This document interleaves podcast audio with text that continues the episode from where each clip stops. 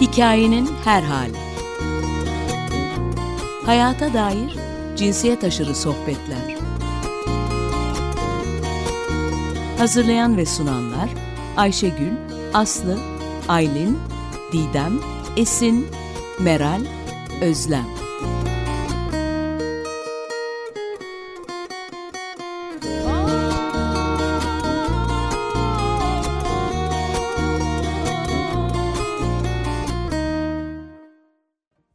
Herkese merhaba. Hikayenin her haline hoş geldiniz. Ben Esin. Bugün Bahar Başer'le birlikteyiz. Ee, Bahar'ın seçtiği şarkıyla programımızı açtık.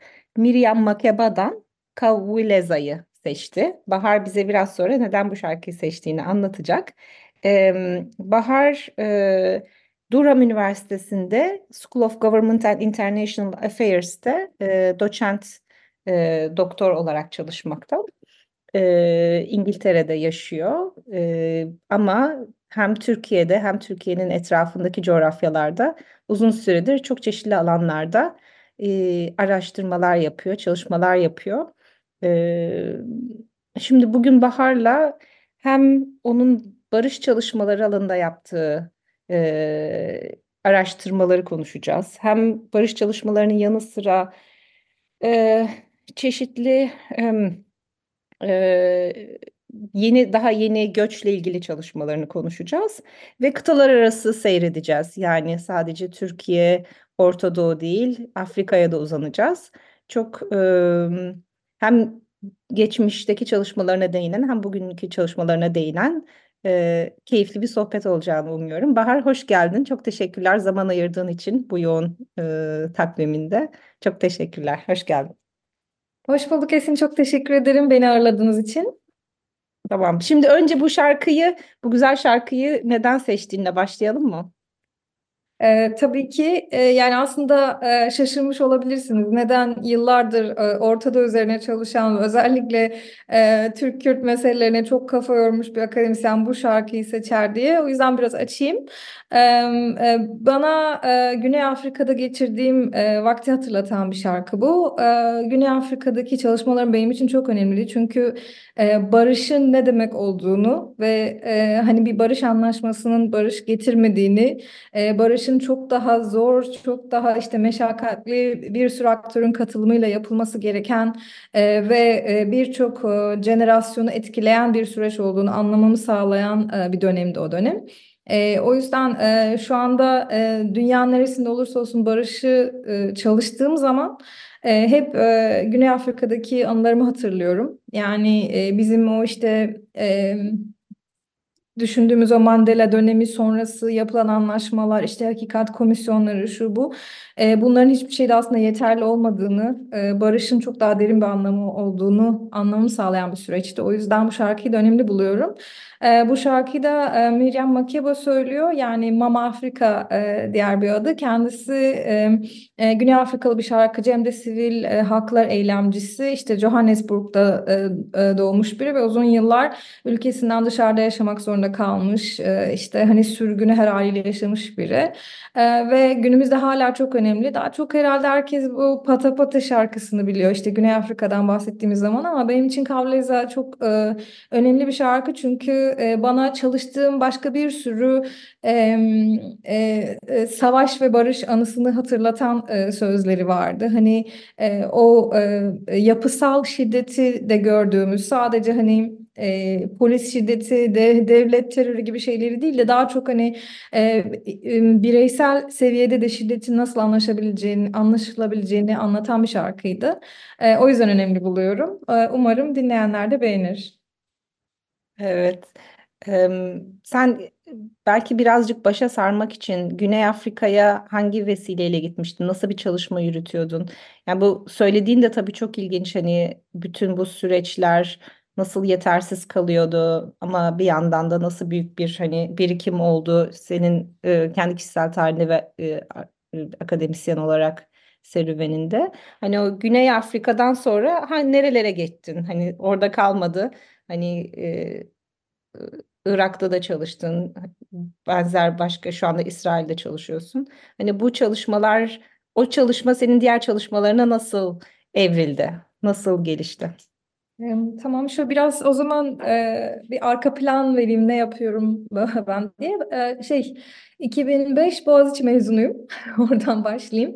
E, 2006'da e, Türkiye'den ayrıldım. E, Uppsala'da İsveç'te e, barış çalışmaları konusunda uzmanlaştım. Orada master yaptım. Ondan beri de çok farklı konularda çalışsam da yani siyaset sosyolojisinden uluslararası ilişkilere barış ve çatışma üzerine okuduğum o teorik arka plan her zaman aklımda oldu. E, doktoramı çok farklı bir konuda yazmıştım yine e, ama bence her zaman içinde barış vardı. E, tam böyle Türkiye'de o barış süreci dediğimiz çözüm süreci artık kim ne diyorsa e, o süreç yaşanırken ben de İsveç ve Almanya'da e, Türk ve Kürt diasporalarının e, birbiriyle olan ilişkisine bakıyordum ve işte bu süreçlerin onların e, diasporalar arası kurduğu e, köprülere ya da çatışma alanlarına ne gibi katkısı ya da zararı oluyor ona bakıyordum. E, Bu alanda da çok pardon sözünü kesiyorum ve bu alanda da yapılan ilk çalışmalardan biri galiba değil mi? Bu farklı diasporadaki hani Türk ve Kürtler arasındaki e, ilişki öyle Türkiye'den nasıl yansıyor? Hani Türkiye dışında nasıl üretiliyor bu dinamikler? Ya e, tabii yani hani Türkiye Türk komünitesi üzerine işte Nermin Hoca'nın yayınları vardı. Ayhan Kaya mesela müthiş bir isimdir bu konuda. E, benim baktığım e, çerçeveden daha önce bakılmamıştı e, bildiğim kadarıyla. Hani ben bir de e, ikinci jenerasyon boyutuna da bakarak e, çatışmanın etkilerine bakıyordum. E, daha öncesinde Kürt Kürt diasporası ile ilgili yapılan çalışmalar da daha çok hani e, bir şekilde kriminalize edilerek e, yapılan e, şeylerdi. E, özellikle güncel olaylar hakkında konuşuyorum.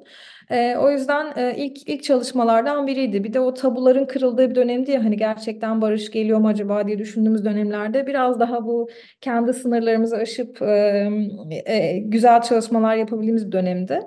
E, ondan sonra e, postdoc'ta e, Irak Kürdistan üzerine çalıştım. Daha çok Anfal, Halepçe katliamı, diasporada işte soykırımın kabul edilmesi üzerine yapılan lobi çalışmaları gibi şeyler üzerine çalıştım.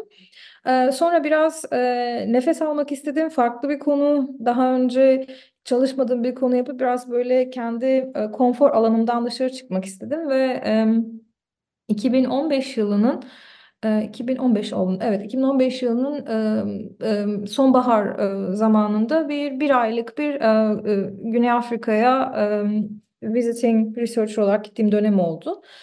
İşte ziyaretçi akademisyen olarak bir ay Stellenbosch Üniversitesi'ndeydim. E, or, orası benim e, barış çalışmalarına bakışımı gerçekten değiştirdi, geliştirdi. Sonra e, bir bursa başvurdum ve Güney Afrika'dan e, oradaki bilim kurulundan bir e, fon alarak e, bu sefer 3 aylığına 2016 yılında gittim. E, işte Güney Afrika'daki e, barış sürecinden ne öğrenebiliriz, Türkiye'ye bunu nasıl uygulayabiliriz e, gibi bir projeydi.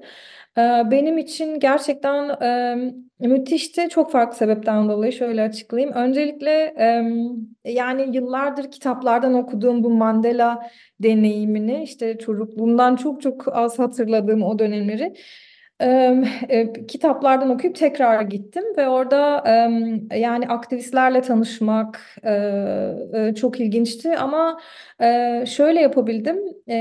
Barış anlaşmasından önceki o gizli görüşmelere katılan her iki tarafın üyeleriyle görüştüm. Yani hayatta olanlarla ve konuşmak isteyenlerle. Yani özellikle bu İngiltere'de yapılan gizli görüşmeleri yürüten işte Komünist Parti üyeleri ya da işte beyaz tarafı temsil eden e, elitler, e, akademisyenler, e, onlarla görüştüm. E, o yıllarda e, barışın gelmesi için çalışmalar yapan e, beyaz akademisyenler, yani orada öyle söylendiği için öyle söylüyorum.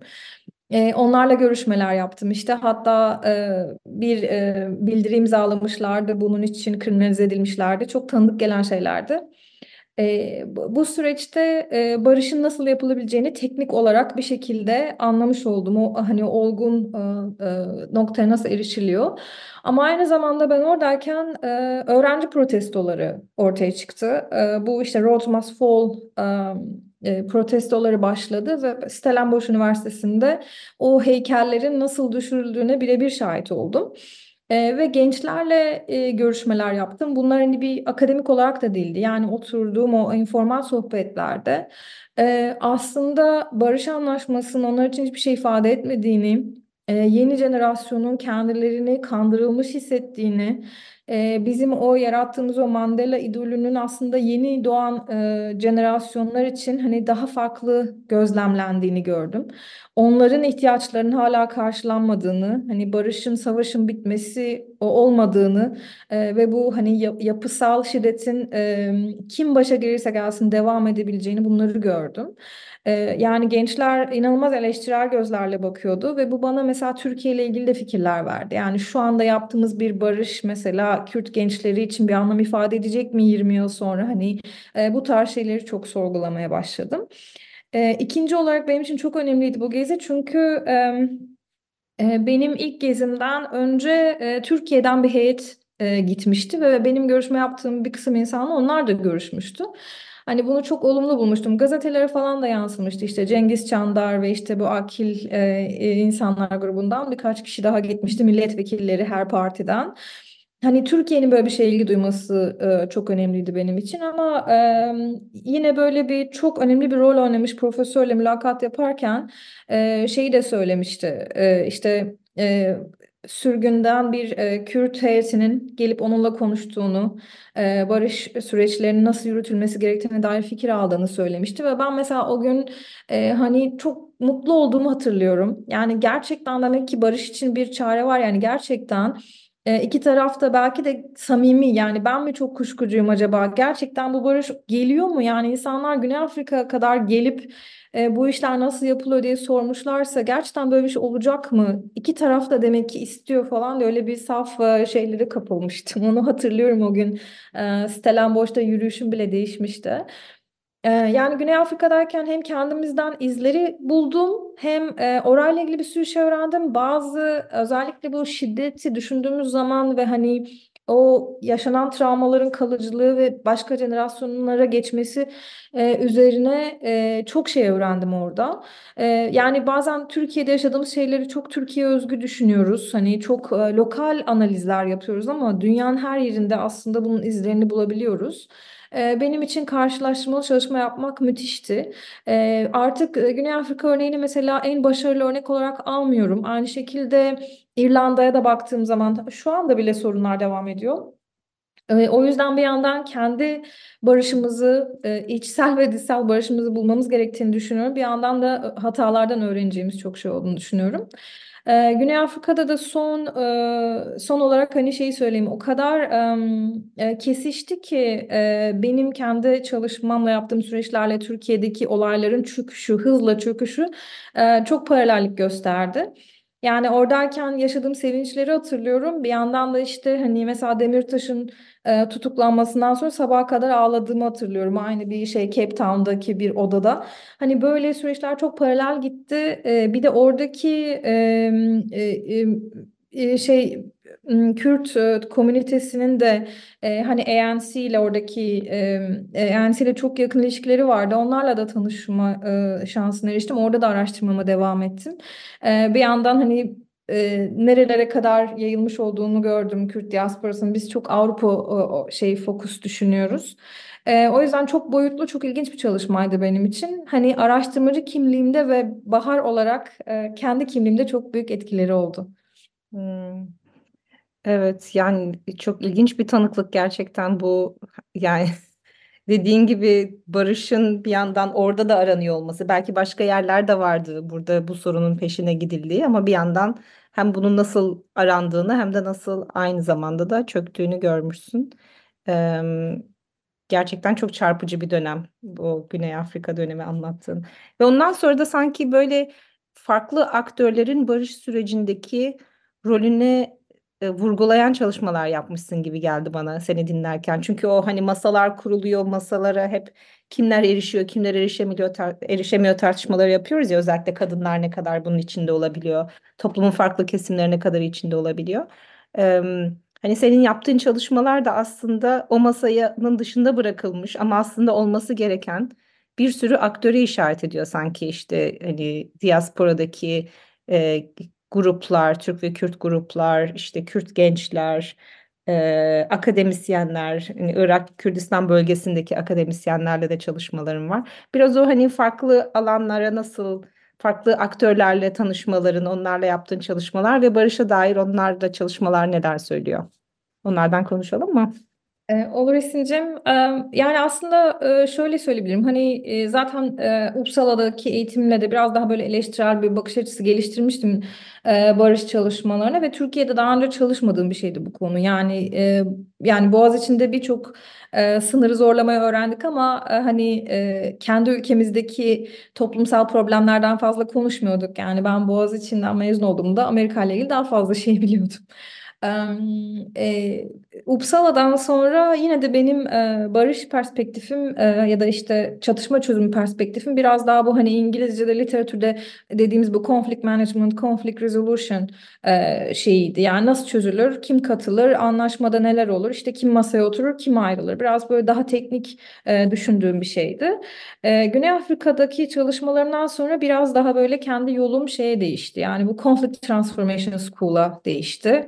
E, hani işte Lederach, John Lederach'ın e, e, öncülüğünü yaptığı bu e, e, okul yani öyle söyleyeyim. Hani e, dönüşümü diye çevirebilirim. Aynen yani çatışma dönüşümü e, ve bunun hani sadece bir e, bir e, şeyle barış görüşmesiyle ya da bir anlaşmayla asla bitmeyeceği hani bu e, bir piramidi vardır işte hani değişik e, seviyelerde değişik aktörlerin sürekli barış getirmek için uğraştığı ve aslında daha çok barıştan ne anlaşıldığının konuşulduğu ve işte bu grassroots hareketlerin e, şey şiddetin ve e, çatışmanın dinamiklerini tek tek düğüm çözer gibi çözdüğü süreçler aslında daha kalıcı oluyor. Ben de e, buna inandım iyice ve e, biraz bir bakış açım değişti. Alana yaklaşmam değişti. ondan sonra tabii çalışmalarım var şeyle çok sevdiğim bir makalem var ona çok emek verdiğimi düşünüyorum barış süreci boyunca diasporadaki Kürt hareketinin daha doğrusu Kürt hareketlerinin çünkü bir sürü kırılma, bir sürü renk var. Barış sürecine olan yaklaşımları ve dahil edilip edilmediklerine dair bir şeyler yazmıştım. O makaleyi gerçekten seviyorum.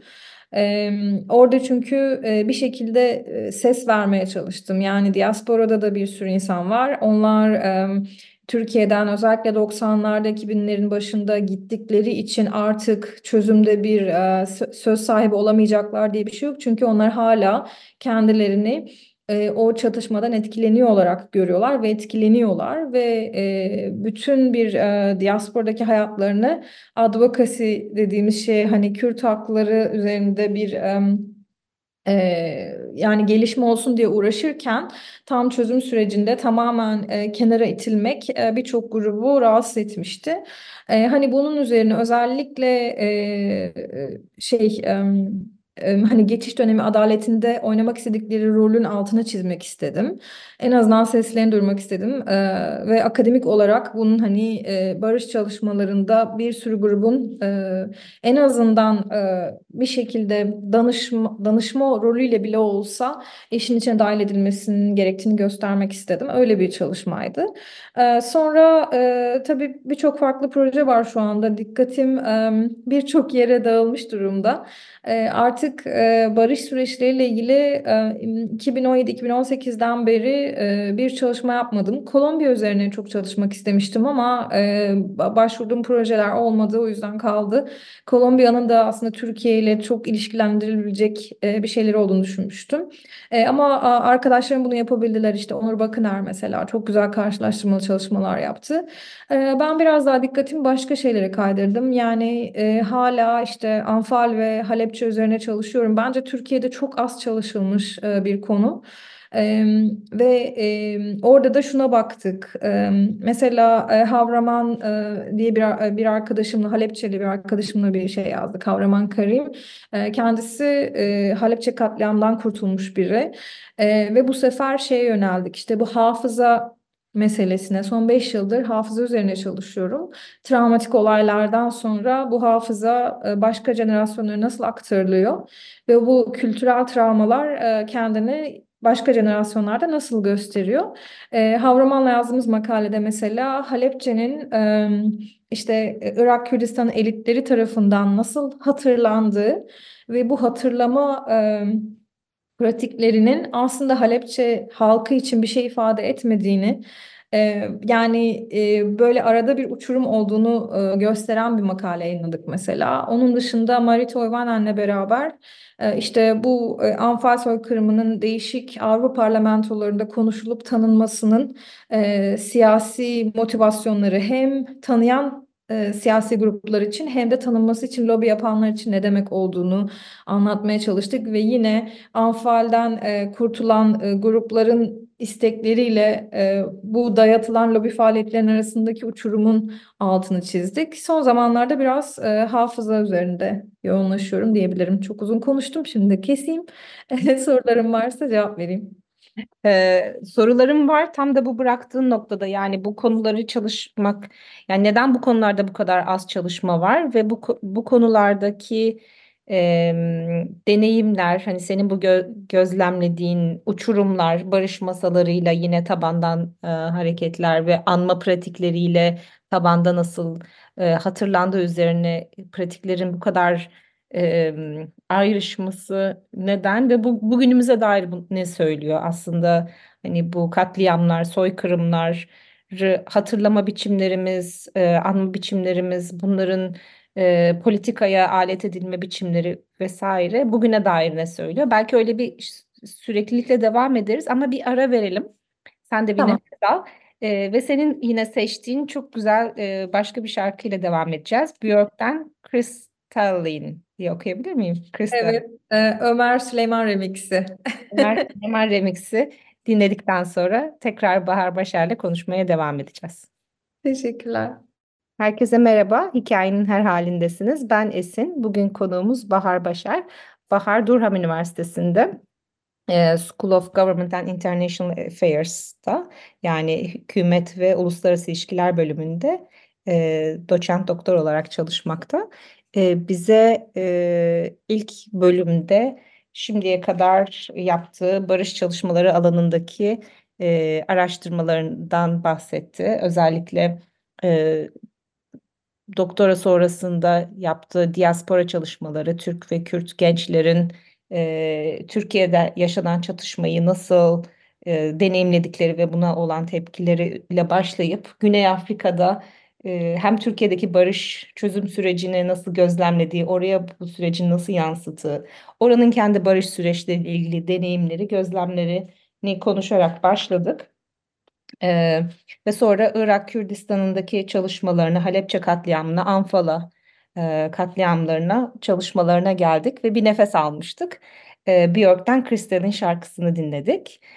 Şimdi yine devam edeceğiz. Bahar'ın hani çok çeşitli kıtalar arası, disiplinler arası ve hem barış çalışmalarına hem değinen ama bunun içinde hani soykırım gibi ağır konuları da içeren çalışmalarına konuşmaya devam edeceğiz. Öncelikle ama Bahar bize bu şarkıyı neden seçtiğini de bir anlatırsan çok güzel olur. Bu ilginç, hoş şarkı. Teşekkür ederim, çok sağ ol. Ee, yani e, Açık Radyo dinleyicileri şaşırmış olabilir. Ee, bu kanalda genelde e, caz dinlemeye alışmış bir bir gruba böyle e, Açık Radyo'da Ömer Süleyman çaldırmış bir olarak e, Suriyeli bir e, düğün şarkıcısı kendisi. E, e, o yüzden gerçekten hikayesini anlatılması gerekiyor. Ya e, hani bana söylediğin e, barışla ilgili e, şarkılar seçebilirsin, işte ne istiyorsan dedin. Hani ilkini bana Güney Afrika'yı hatırlatan hayatım hayatımda, e, araştırmacı hayatımda dönüm noktası olan bir şarkıyı seçmiştim. E, ikinci olarak da benim için çok kişisel bir anı temsil eden e, bir şarkıyı seçmek istedim. E, çünkü ne olursa olsun yani işte ne, neler çalışıyoruz? Çatışma, savaş, soykırım, katliam, e, travma, bu travmaların geçişi, hafıza yani sürekli çalıştığım her şey aslında Beni kişisel olarak çok etkileyen e, bir şey. Yani o o hikayeler benim bir parçam oluyor, bir sünger gibi emiyorum ve çok hani bu ikincil travmaları da çok yaşıyorum. Keşke başka bir programda bunları da konuşabilsek. E, bunun arasında bazen e, işte alan çalışmasında falan bu duygu yüklendiğim anlarda e, bazen hani e, küçük dakikalar e, bir mutluluk sebebi olabiliyor yaşadığım küçük şeyler ve anılar böyle böyle birikiyor. Yani e, o kadar çok anım var ki Irak Kürdistan her yerinde mesela onlar böyle hala beni yaşatan, beni e, var eden anılar oluyor. Bunlardan bir tanesi de işte bu şarkıyla yani e, Kürtlerle ya da İsrail'le e, pek alakası olmayan bir şarkı ama benim için küçük bir dakika e, bu şarkıyı ilk dinlediğim zaman e, İsrail'de alan çalışmamı e, e, yapıyordum ve işte takım arkadaşlarım benimle beraberdi. İşte Güliz Vural um, çok başarılı bir fotoğrafçı şu an İngiltere'de yaşıyor. Çok da iyi arkadaşım. Yine aynı şekilde Duygu Atlas e, İsrail'de yaşıyor bir tarihçi e, ve araştırmacı ve beraber çalışıyoruz bu, projede. Ee, yani Duygu'nun mesela enerjisi müthiştir ee, ve o arabada o şarkıyı açtıktan sonra o yaşadığımız dakikalar benim için çok güzeldi. Ee, ve de Mesut Alpine e, çok ünlü e, bir arkeolog hem de hani YouTube kanallarından Instagram'dan herkesin bildiği çok e, bence bir e, Kürt düşünürü. E, o da aynı zamanda belgesel yapıyor ve dördümüz bu projede çalışıyoruz. Ve de benim 3 yaşındaki kızım var arabada. Ve Tel Aviv'de sahilde e, giderken e, ve şey oy vermeye gidiyoruz e, Türkiye seçimleri için konsoloslukta. E, bu şarkıyı dinliyorduk ve o o benim için hayatımın en mutlu anlarından biriydi. Kendimi çok iyi hissettiğim, takım arkadaşlarımın hepsine aşık olduğum için e, onlarla kendimi çok güvende, çok mutlu hissettiğim ve e, bence müthiş bir projeye e, başlangıç anımızı temsil eden bir şarkıydı. E, duygu bulur böyle şeyler.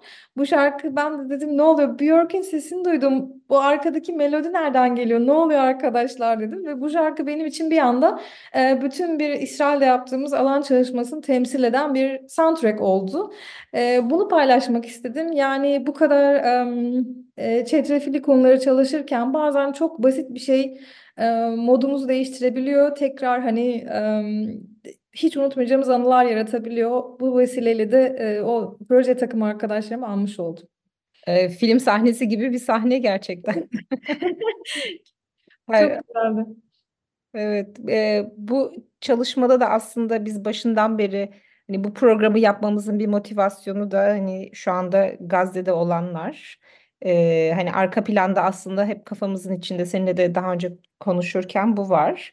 E, senin orada hani İsrail'de yaptığınız bir çalışma var. Belki ondan da bahsedersin ama hani bütün aradan önce sorduğum soruya da belki e, bağlayabiliriz. Yani yani bütün bu hani katliamlar e, onları hani nasıl ele aldığımız ya da alamadığımız, onları nasıl hatırladığımız ya da hatırlayamadığımız, e, o, on, orada kuramadığımız barış şimdi nasıl tekrar önümüze geliyor? Özellikle de hani Gazze'yi düşününce belki öyle bir e, soru sorabilirim sana. Neresinden tutmak istersen. Ben ben tekrar Irak Kürdistan'a döneyim o zaman. Ee, oradan başlayayım. Ee, günümüze getireyim. Çünkü çalışmalarım gerçekten birbiriyle bağlantılı olarak görüyorum. Ee, Anfali e, ve Halepçe'ye çalışmak benim için çok zordu. Ee, ama mesela Türkiye'deki e, çatışmaları yaşarken hissettiğim o tanıdıklık hissi de yoktu. Benim için çok yeni bir alandı. Çok şey öğrendim. E, ve bütün çalışmalarımı yürütürken hep Irak Kürdistan'ında e, doğmuş büyümüş akademisyenlerle e, beraber çalışıp hani bu yazma ve anlama süreçlerinde bir ortak e, bir şeye dönüştürmeye çalıştım. Yani mesela zaten Alfa ile ilgili yazılmış en güzel kitaplardan biri işte Çoman Hardi'nin kitabı var. Kadınların bu süreci nasıl işlediği üzerine. O yüzden biraz daha yapılan çalışmaları yeni bir açı nasıl ekleyebilirim derken bu uluslararası işte soykırım tanımaları yani Ermeni soykırım için aynı şey geçerli ya işte senato tanıyor ama bir türlü hükümet tanımıyor. O yüzden aslında hiçbir yaptırımı olmayan böyle söylemsel pratikler gerçekleşiyor Avrupa'da. Neden bunlar oluyor? ve e, soykırımların e, parlamentolarda tanımlanması e, bundan sonraki soykırımları önlüyor mu acaba diye e, düşündük ama tabii ki olmadığını şu anda da görüyoruz. Yani bu, bundan sonra tam bu konuda çalışırken mesela işte Yezidi soykırımı oldu ve aslında hani uluslararası komünitenin ne kadar e, zayıf kaldığını gördük. Yani ben Orta Doğu siyaseti dersi veriyorum. Saddam dönemini anlatıyorum. Anfali söylüyorum. İşte o sırada hani uluslararası komünite şunu bunu yaptı diyorum ve şu anda aslında önümüzdeki birçok katliam ve soykırımla aslında 10 sene sonra anlatacağım dersi şu anda gözlerimin önünde görüyorum ve yine öğrenilen hiçbir şey yok. Yine değişen hiçbir şey yok. Hatta daha kötü durumdayız o zamanlara göre belki de. Ee, yani yine jeopolitiğin ne kadar önemli olduğunu işte hani aslında realist perspektiften bakan biri değilim ama bazen hani gerçekten bütün umutlarımı yitirdiğimde bu mu yani e, seviyesine erişiyorum ben de bir akademisyen olarak.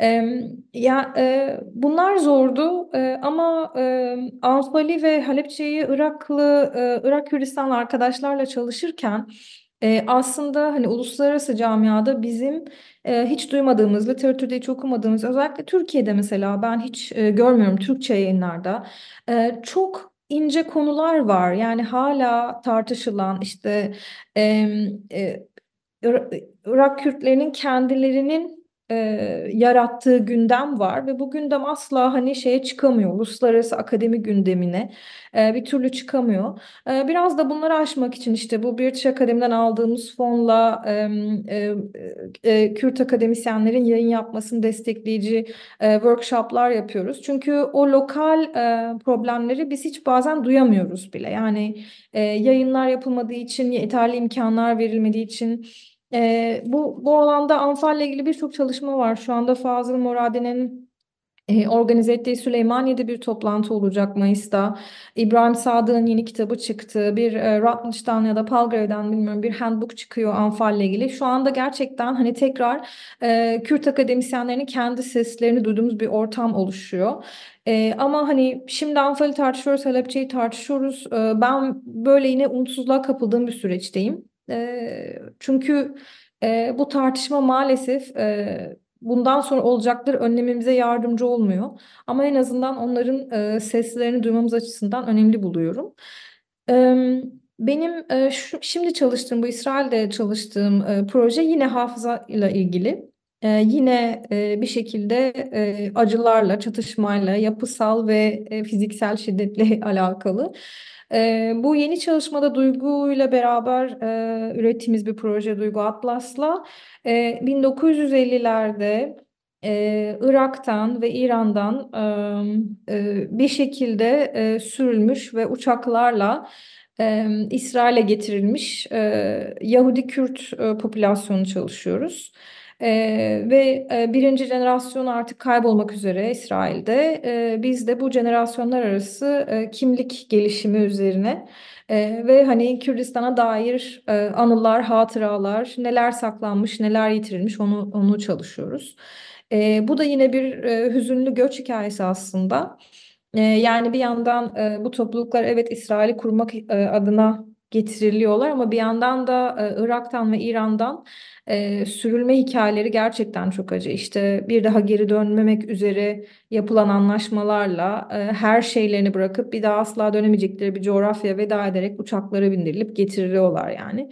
E, biz bunu çok ilginç bulduk çünkü özellikle e, Irak Kürdistan'daki referandum sürecinde 2017'de böyle bir aktif olarak bu komünitenin biraz görünür olmaya başladı İsrail'de.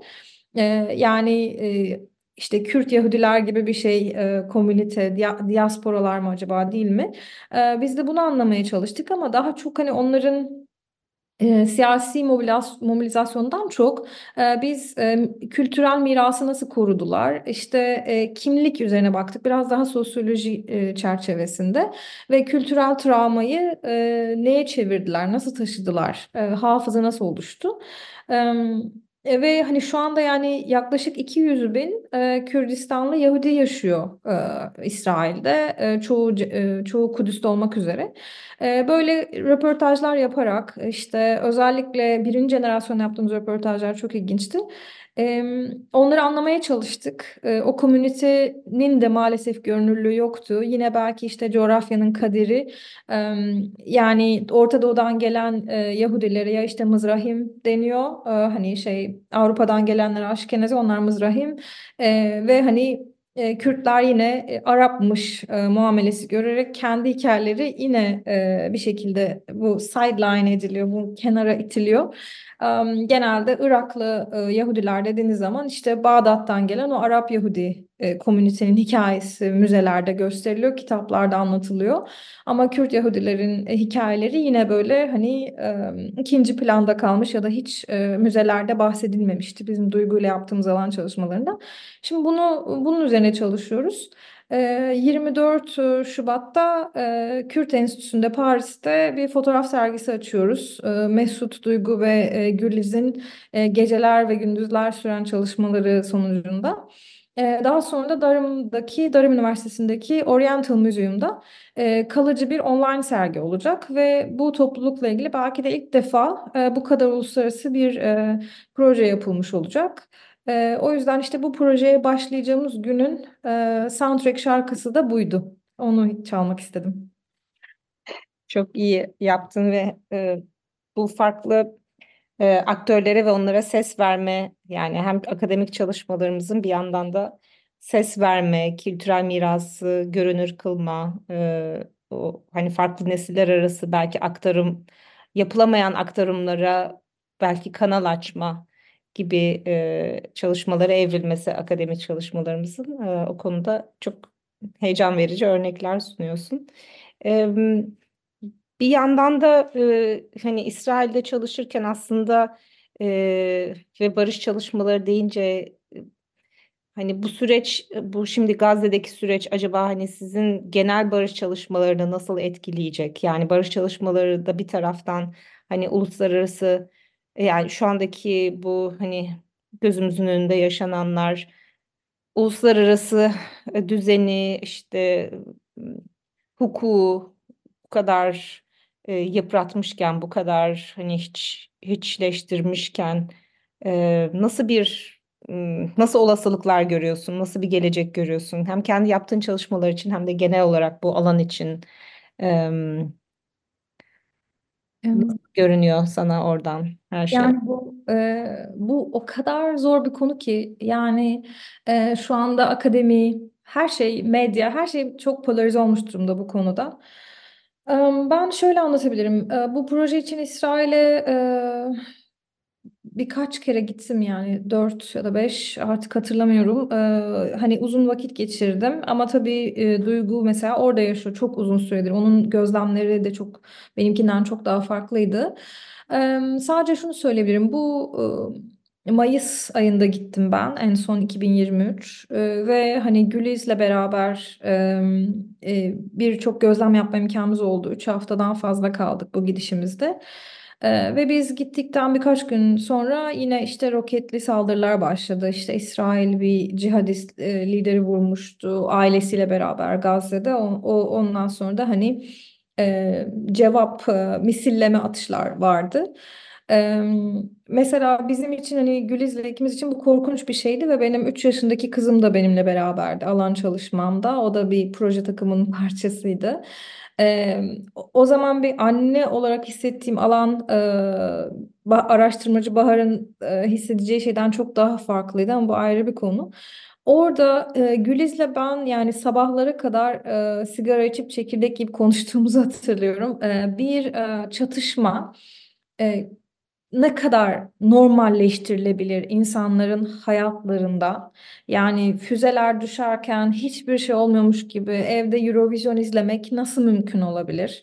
Ee, Güliz'le şey konuştuğumuzu hatırlıyorum. Yani böyle nasıl yaşanıyor? Çünkü biz gittiğimizdeki olan füze saldırısı hani bizim için garipti ama İsrail'de tanıştığımız akademisyen arkadaşlarımız için çok normaldi. Ee, ve ikinci olarak da hani devlete müthiş bir güven vardı. Yani bunu yaşadık. Ee, ne olursa olsun nereden bir hani Gazze'den gelebilecek herhangi bir füzeyi işte e, Iron Dome mutlaka engeller. O yüzden bunun verdiği bir güvenle yani neredeyse havai fişek izlermiş gibi izleniyordu o misil e, e, şeylerin e, füzelerin imha edilişi. E, bir şekilde tabii ki de insanlar e, buna çatışmanın devam etmesi Dolayısıyla gergindi, üzgündü ama o kadar normalleşmişti ki yani ben e, hani böyle bir şeyi Türkiye'de görmedim mesela. Yıllardır biz de bir şekilde çalışmanın içindeyiz. E, bu inanılmaz ilginç gelmişti. Yani sürdürülebilir bir stres olmuştu insanlar için füzelerin oradan oraya sürekli hareket ediyor olması. Ee, bizim için alan çalışma sürecinde e, çok ilginç bir deneyimdi. Çünkü nerede kalırsak kalalım işte e, bir e, şey odası vardı, sığınak. Yani yatak odası, kapısı farklı. İşte her kaldığınız yerde bir sığınak var artık. O kadar hayatın bir parçası olmuş ki sığınağın olması evde. Evin içinde yani apartmanın altında bile değil yeni yapılan evlerde.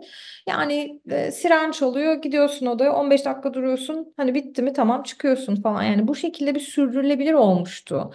E, ama aslında hani e, mesleki defa, deformasyon da olabilir. Hani e, belki başka bir normal bir tepki verebilir de akademisyen olmayan biri de. Hani ben de bu bu bu kontekste barış nasıl gelir diye Mayıs ayında bile çok kafa yormuştum. Sabahlara kadar Mesut, ben, Duygu, Güliz tartışmıştık. Yani çünkü çok boyutlu bir şey. Ee, yani bir yandan mesela İsrail-Filistin hikayesinin Türkiye'ye benzer yanları var. Başka ülkelerdeki sorunlara benzer yanları var. Bir o kadar da çok unik bir problem yani.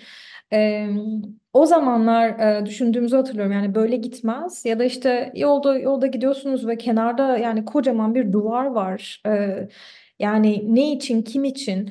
Ee, ve o zaman hani barıştan bahsettiğimiz zaman e, herkesin belki de anladığı, uluslararası komünitenin de anladığı çatışmanın olmaması. İşte terör saldırısı olmasın, her iki tarafta kimler tarafından ikna edilecekse edilsin bir uluslararası denge sağlansın orada.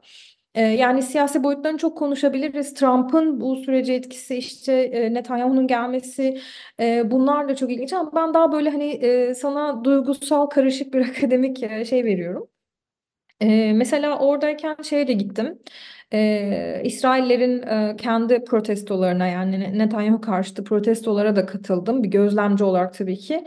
Ee, ve hani bana biraz Gezi'yi hatırlattı ama tabii daha e, düşük bir tempo ve daha yani polis şiddetinin olmadığı şey e, normal protestolardı. İşte bir yerden piyano çalıyor, bir yerde festival havası falan. Hani ama aslında İsrail için içi de çok karışıktı ve zaten hani hükümete çok büyük tepkiler vardı.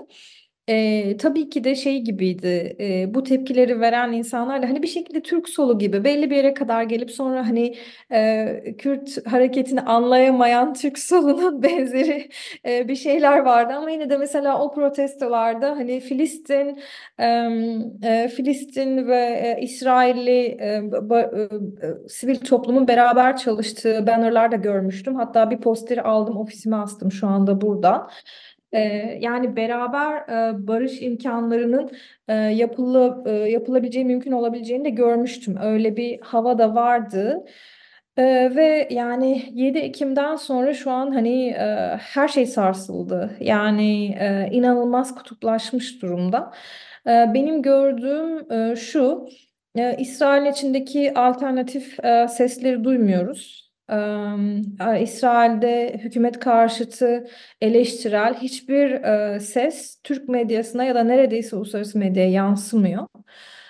Çok kutuplaşmış bir havada ne 7 Ekim'de İsrailli İsrail halkının yaşayabildiği korkuyu ve hani o geri getirdiği 100 yıllık travmaları anlayabiliyoruz ne de e, işte Gazze'de olan bitenin şu an olmadığını hani e, 7 Ekim'e verilen bir misillemenin sonucunda çıkan bir, bir e, çatışma olmadığını bunun da yine işte e, e, yani İngiliz mandasından beri süre gelen o e, kolonyal e, e, gelişmeler sonucunda oluşan ve yavaş yavaş e, şekillenen derinleşen bir bir sorun olduğunu anlamıyoruz. Yani genel olarak konuşuyorum. İnanılmaz bir e, e, kutuplaşma havasında herkes bir kamp e, tutmaya çalışıyor. Akademide de böyle bu. E, yani hani e, işte e, e, Filistin yanlısı mısın, İsrail yanlısı mısın? Hayır ben ateşkes yanlısıyım önce ve sonrasında da hani barış çalışmaları çalışmış bir insan olarak gerçekçi davranmaya çalışıyorum. Yani şu anda ne artık İsrail dağıtabilirsiniz, ne artık Gazze'de o, olmuş olan şeyi geri alabilirsiniz. Şu anda ne yapılması e, üzerinde e, e, konuşmak gerekiyor ve iki tarafı bu, bu asimetrik bir e, problem. Yani o yüzden iki tarafın eşit e, desteği, eşit e, materyal ve e, materyal olmayan e, e, şeyleri e, Türkçe konuşmakta biraz Yakları diyelim. Evet, e, e, aynı değil kesinlikle şartları aynı değil. E, ama yine de e, masaya oturulduğunda e, kim kim e, konuşacak bu anlaşmayı kim yapacak? Daha önce Filistinler yıllar yıllar öncesinden bahsediyorum kendilerini e, işte Mısır, Suriye e, te- temsil ediyordu. Şu anda kendilerini temsil edecekler ama çok e, e, orada da e, e, karışık bir durum var. Çok fazla aktör var, seçilmiş, seçilmemiş. Ee, yani bu olayın bir, bir yandan böyle bir boyutu var. Nasıl barış gelecek?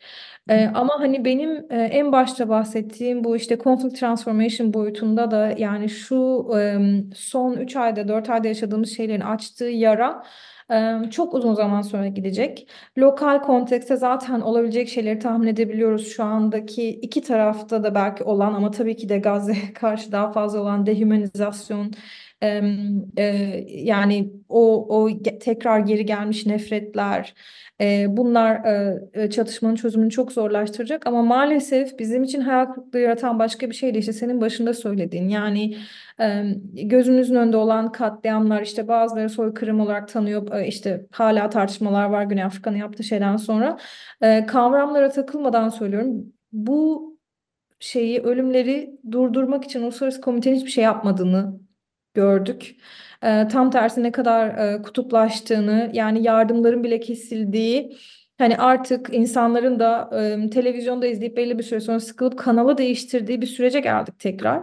Yani Anfal'de ne olmuştu diye düşünürsek o zaman insanlar hiç mi bir şey yapmadı diye düşünürsek şu anki halimize bakıyoruz ve işte herkes bir şekilde normal hayatına devam ediyor. Yani protestoya katılıyorsunuz, geliyorsunuz ama yine normal hayatınıza devam ediyorsunuz. İşte işte katliamlar, soykırımlar böyle oluyor e, demek istiyorsunuz öğrencilerinize de.